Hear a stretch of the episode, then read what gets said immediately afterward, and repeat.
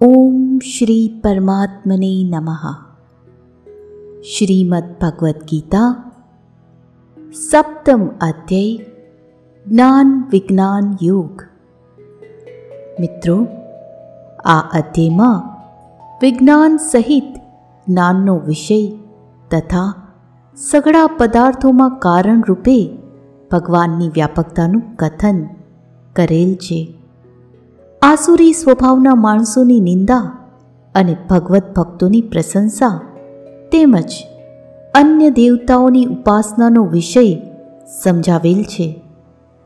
ભગવાનના પ્રભાવ તેમજ સ્વરૂપને ન જાણનારાઓની નિંદા અને જાણનારાઓનો મહિમા કરેલ છે.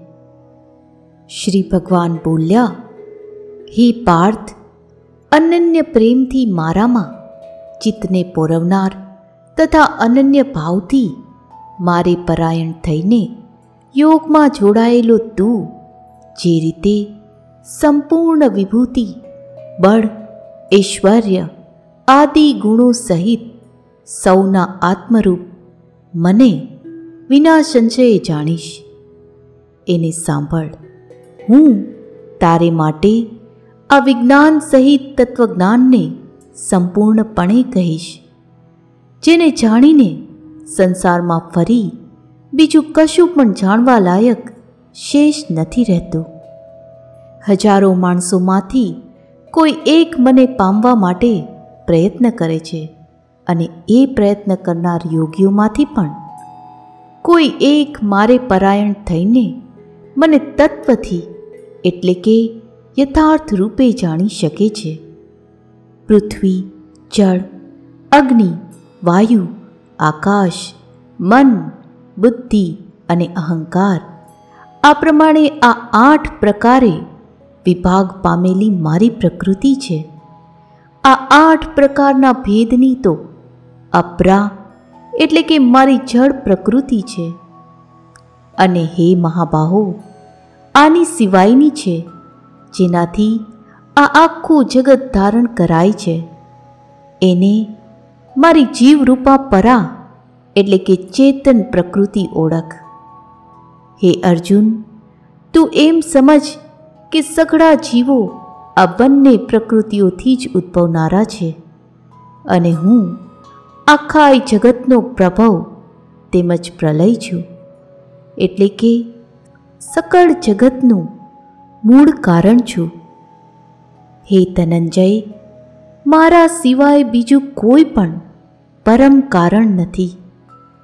આ આખું જગત દોરામાં પૂરવાયેલા મણીઓની પેઠે મારામાં ગુથાયેલું છે. હે કોંતે, હું જળમાં રસ છું, ચંદ્ર તેમજ સૂર્યમાં પ્રકાશ છું, બધા વેદોમાં ઓમકાર છું, આકાશમાં શબ્દ અને પુરુષોમાં પુરુષ તત્વ છું. હું પૃથ્વીમાં પવિત્ર ગંધ અને અગ્નિમાં તેજ છું. તેમજ સમસ્ત ભૂતોમાં એમનું જીવન છું અને તપસ્વીઓમાં હું તપ છું. હે પાર્થ, તું સર્વ જીવોનું સનાતન બીજ મને જ જાણ. હું બુદ્ધિમાનોની બુદ્ધિ તથા તેજસ્વીઓનું તેજ છું. હે ભરતવંશીઓમાં શ્રેષ્ઠ, હું બળવાનોનું આસક્તિ તથા કામનાઓ વિનાનું બળ એટલે કે સામર્થ્ય છું. અને સૌ જીવોમાં ધર્મને અનુકૂળ, એટલે કે શાસ્ત્રને અનુકૂળ કામ છું. અને વળી, જે સત્વગુણમાંથી ઉદ્ભવતા ભાવો છે, તેમજ જે રજોગુણ અને તમોગુણમાંથી થતા ભાવો છે, એ બધાને તું મારાથી જ થનારા છે, એમ સમજ. એમ હોવા છતાં પણ વાસ્તવમાં તેમનામાં હું કે તેઓ મારામાં નથી.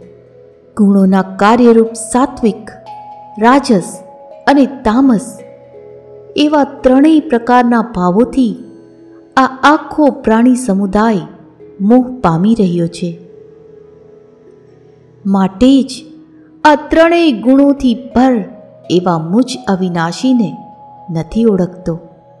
કેમ કે આ અલૌકિક અર્થાત ઘણી અદ્ભુત, ત્રિગુણમયી મારી માયા પાર કરવી ઘણી કઠિન છે. પરંતુ જે માણસો માત્ર મને જ નિરંતર ભજે છે, તેઓ આ માયાને પાર કરી જાય છે, એટલે કે સંસાર સાગરને તરી જાય છે. માયા વડે જેમનું જ્ઞાન હરાયેલું છે એવા આસુરી સ્વભાવને ધારણ કરનાર મનુષ્યમાં અધમ દૂષિત કર્મ કરનાર મૂઢજનો મને નથી ભજતા.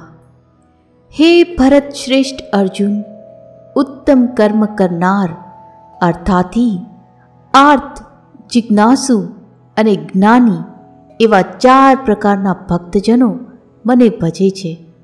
એમનામાંથી હંમેશા મારામાં એકાત્મ ભાવે સ્થિત અનન્ય પ્રેમ ભક્તિ રાખનાર જ્ઞાની ભક્ત ઘણો શ્રેષ્ઠ છે.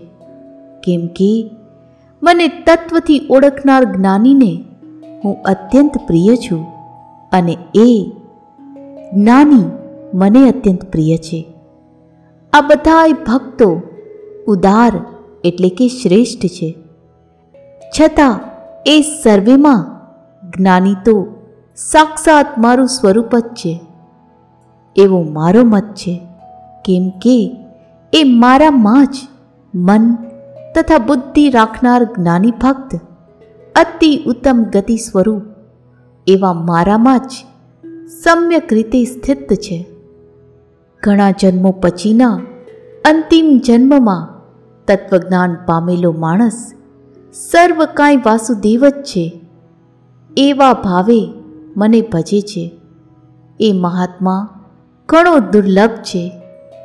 અમુક અમુક ભોગોની કામના વડે જેમનું જ્ઞાન હરાઈ ચૂક્યું છે, એ માણસો પોતાના સ્વભાવથી પ્રેરાઈને અમુક અમુક નિયમને ધારણ કરી અન્ય દેવતાઓને ભજે છે, એટલે કે ઉપાસે છે.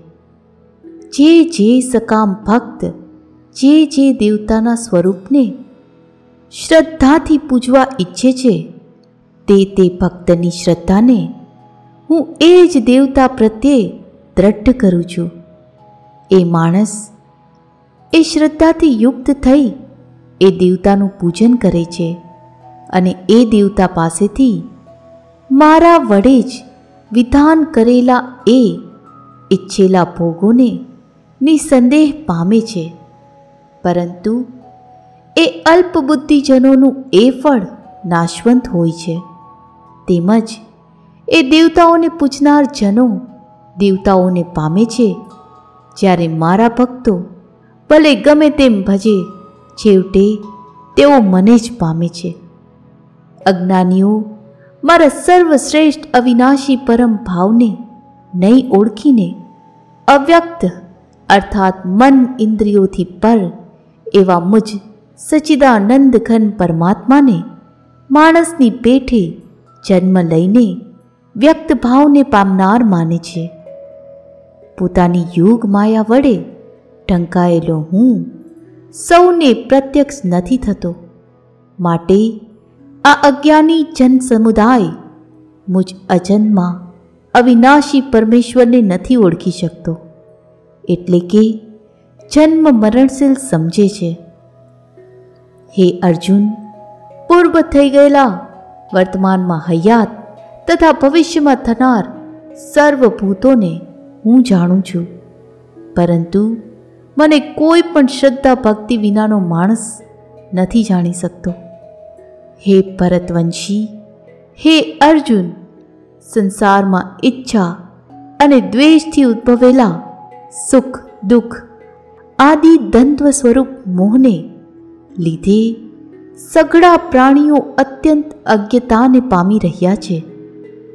પરંતુ નિષ્કામ ભાવે ઉત્તમ કર્મોનું આચરણ કરનારા, જે માણસોનું પાપ નષ્ટ થઈ ચૂક્યું છે, એ રાગ દ્વેષ જનિત દંત સ્વરૂપ મોહથી મુક્ત થયેલા દ્રઢ નિશ્ચયી ભક્તો મને સર્વ રીતે ભજે છે. જેઓ મારા શરણે થઈને જન્મ અને મરણમાંથી છૂટવા માટે પ્રયત્ન કરે છે. એ માણસો, એ બ્રહ્મને, સમગ્ર આધ્યાત્મને તેમજ સંપૂર્ણ કર્મને ઓળખી લે છે. જે માણસો અધિભૂત અને અધિદેવ સહિત તેમજ અધિયજ્ઞ સહિત સૌના આત્મા સ્વરૂપ મને અંતકાળે ઓળખી લે છે. એ મારામાં ચિત્ત પોરવેલા માણસો મને જ ઓળખી લે છે. એટલે કે મને પામી જાય છે.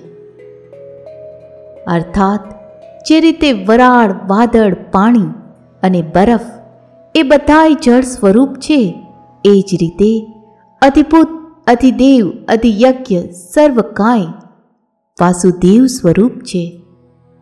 એમ જેઓ જાણી લે છે, એ ભગવાનને સ્વયં પામી જાય છે. શ્રી કૃષ્ણ અને અર્જુનના સંવાદમાં શ્રીમદ ભગવદ્ ગીતારૂપી, ઉપનિષદ અને બ્રહ્મ વિદ્યા તથા યોગશાસ્ત્ર વિષયનો જ્ઞાન વિજ્ઞાન યોગ નામનો સાતમો અધ્યાય સમાપ્ત.